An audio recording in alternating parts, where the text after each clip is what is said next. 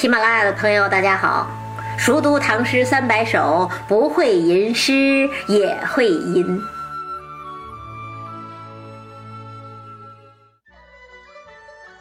元宵节啊，马上就到了，所以呢，想跟大家分享一首过节的诗。这首诗呢，其实唐诗三百首里没有选，但是它完全够得上入选唐诗三百首的资格，所以呢，咱们拿到这儿来，算是编外奉送。什么诗呢？苏味道的《正月十五夜》。诗是这么说的：“火树银花合，星桥铁锁开。暗尘随马去，明月逐人来。犹记皆浓里，行歌尽落梅。金吾不尽夜，玉漏莫相催。”这诗讲的就是正月十五。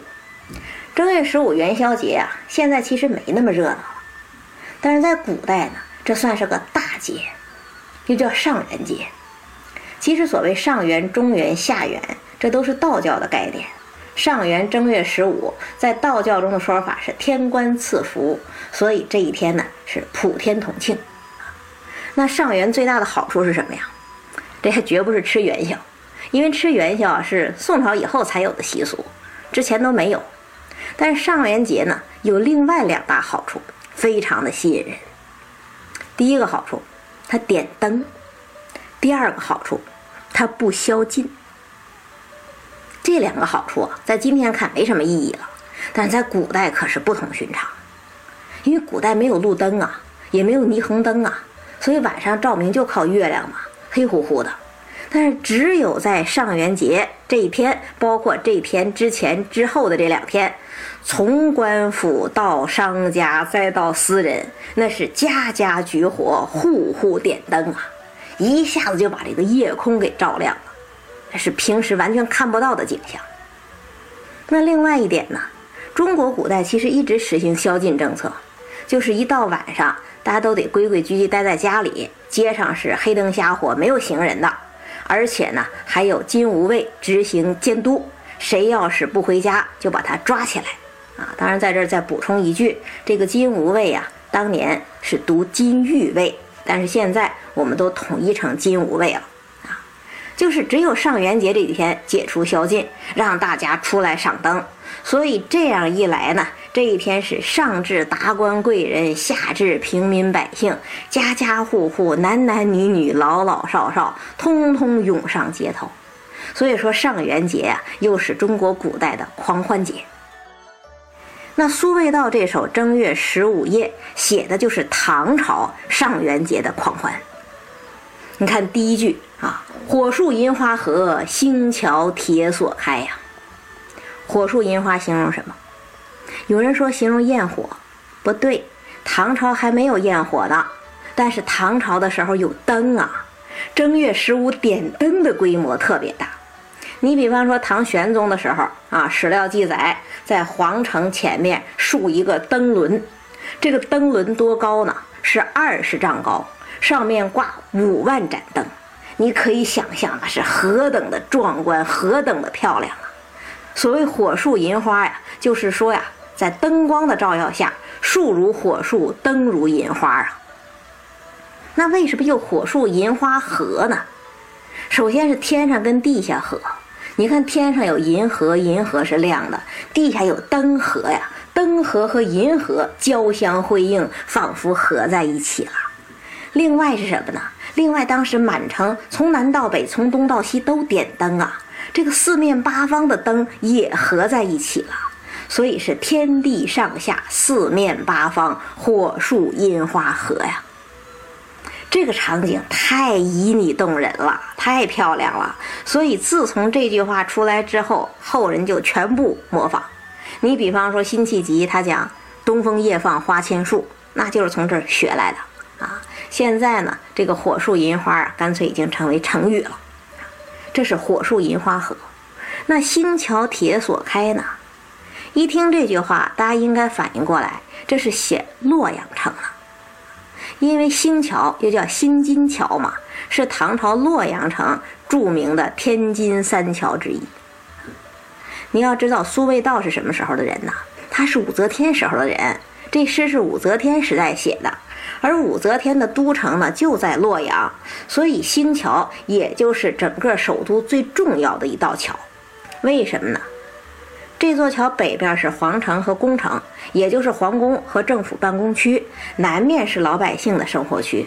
可想而知，平常这座桥是戒备森严，不允许随便出入的。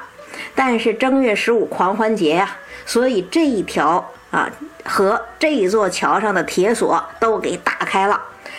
皇帝也罢，后宫也罢，文武百官也罢，都走出来与民同乐。你看这一句话呀。所谓漏金错彩呀，整个给了一座全景图啊，节日气氛一下子就起来了。那下一句，“暗尘随马去，明月逐人来”，这是什么呢？从宏观写到微观了。风流倜傥的美少年呐，都骑马出来游街来了，把地上的尘土也都给卷起来了。你想，没有灯的时候，土是看不见的。但是呢，在节日灯光的映照之下，这种一团团的暗沉呐，就随着马在跑。这是地上。那你抬头看天呢？正月十五是月圆之夜呀，天上一轮明月涌出啊，把月光洒在每个人的身上。那你要是从骑马人的角度来看呢，就是地上的土追着他跑，天上的月亮也追着他跑，一个明，一个暗。一个是细小微尘，一个是又大又圆的月亮，一个去一个来，你看对照也特别的好。那再下一句，更好了，讲到最美的地方了。啊，为什么说最美呢？从男性讲到女性了。游记接浓里，行歌尽落梅呀。游记是什么呀？歌女啊，就是唐朝的文艺工作者呀，大众偶像。他们呢是个个浓妆艳抹，艳如桃李呀。这句话其实从《诗经》里画出来的，《诗经》里讲“彼何浓矣，花如桃李”。哎，苏味道把它借过来了，说“游记皆浓里”啊。这美人出现了，已经很好看了，可是还不够呢。这些美人啊，它不是静态的，是动态的，他们是行歌嘛。所谓行歌，就是边走边歌，载歌载舞啊。那他们载歌载舞唱什么呢？唱落梅呀，或者叫落梅花啊。唐朝有两支最流行的曲子，一支叫《落梅花》，一支叫《折杨柳》。所以你看李白写哈：“黄鹤楼中吹玉笛，江城五月落梅花。”啊，他还写什么呢？“此夜曲中闻折柳，何人不起故园情？”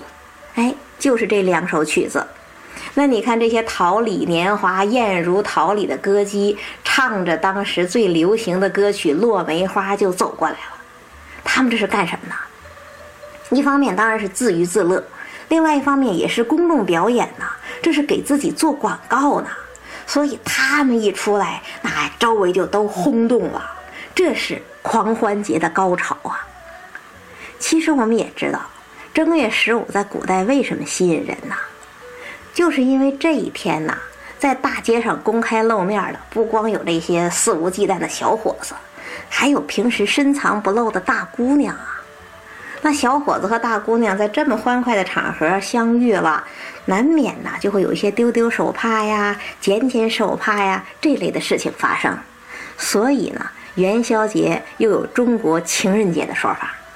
你看欧阳修讲。啊，月上柳梢头，人约黄昏后，说的就是这个意思。啊，那你看到这里头，宏观也有了，微观也有了，天上也有了，地下也有了，小伙子也有了，姑娘也有了，这个节日的欢乐气氛达到最高潮了吧？这时候啊，该接最后一句了：“金吾不进夜，玉漏莫相催呀。”金吾是什么呀？金吾卫是唐朝的府兵十二卫之一呀，相当于今天的警察呀。平时金吾卫是执行宵禁的嘛，监督人们晚上回家睡觉嘛。可是正月十五这一天，连金吾卫都放松下来了，不管老百姓了，让老百姓尽情享受了。可是玉漏呢，也就是古代的计时器呀，铜壶滴漏啊，为什么你还在一滴一滴的滴下水来，滴滴答答，好像在催人们快点回家呢？所以啊，苏味道在讲啊，玉漏啊，你别再催了，好吗？你看这一句结束的真好，把人生的感慨给结出来了。上元之夜太美好了，谁不希望这个美好永驻啊？可是时间呢，就是这么无情，无论你愿意与否，它都按照自己的节奏，一分一秒的溜走。也一分一秒的催促着你，从今天的节日要走进明天的平常啦，从今天的狂欢啊要走进明天的平淡啦，乃至从今天的青年要步入明天的白发苍苍啊！这就是人生的不得已呀。但是呢，正因为有这种不得已，才更反衬出上元之夜的美好啊，短促的美好嘛。所以你看，从尽情欢乐到微微的惆怅，这其实正是节日带给我们的普遍感受。而苏味道的本事，就是把它如此动人、如此微妙地表达出来了。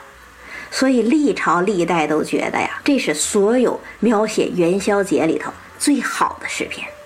那最后呢，再跟大家说说苏味道啊。苏味道首先是大诗人，当时的文章四友之一嘛。另外呢。他也是一个大宰相，是武则天后期的宰相。武则天这个人呢，推崇文学，喜欢才子，所以选了好多大文豪进入朝廷当宰相。苏味道是其中之一啊。但是呢，大家也知道，武则天时代还有一个特点，就是政治上比较残酷啊，经常搞清洗，所以大臣呢都很谨慎啊。苏味道因为他是文人出身嘛，手无缚鸡之力呀，他尤其谨慎。他有一句名言。就说呢，啊，你为人处事啊，说话呀，千万别太明白，就是总是持两端，就是让别人这样理解也可以，那样理解也可以。你这样呢，就永远不会出错，永远不会犯罪。所以当时人给他起了个外号，叫做苏摩棱，啊，政治上其实不是一个合格的宰相。但是你看呢，处事模糊，写诗却写得非常的明白，写得非常的风流，可见呢，这个诗人和政治家还真不是一个概念啊。这是一件事儿。当然还有一件事儿啊，跟苏味道有关，值得提一提。苏味道呢有几个好后裔，谁呢？宋朝著名的文学家三苏啊，苏洵、苏轼、苏辙，那就是苏味道的后裔。啊，这几个后代嘛，无论在政治上还是在文学上，那就比祖先出彩多了。其实这也是祖宗最愿意看到的场景。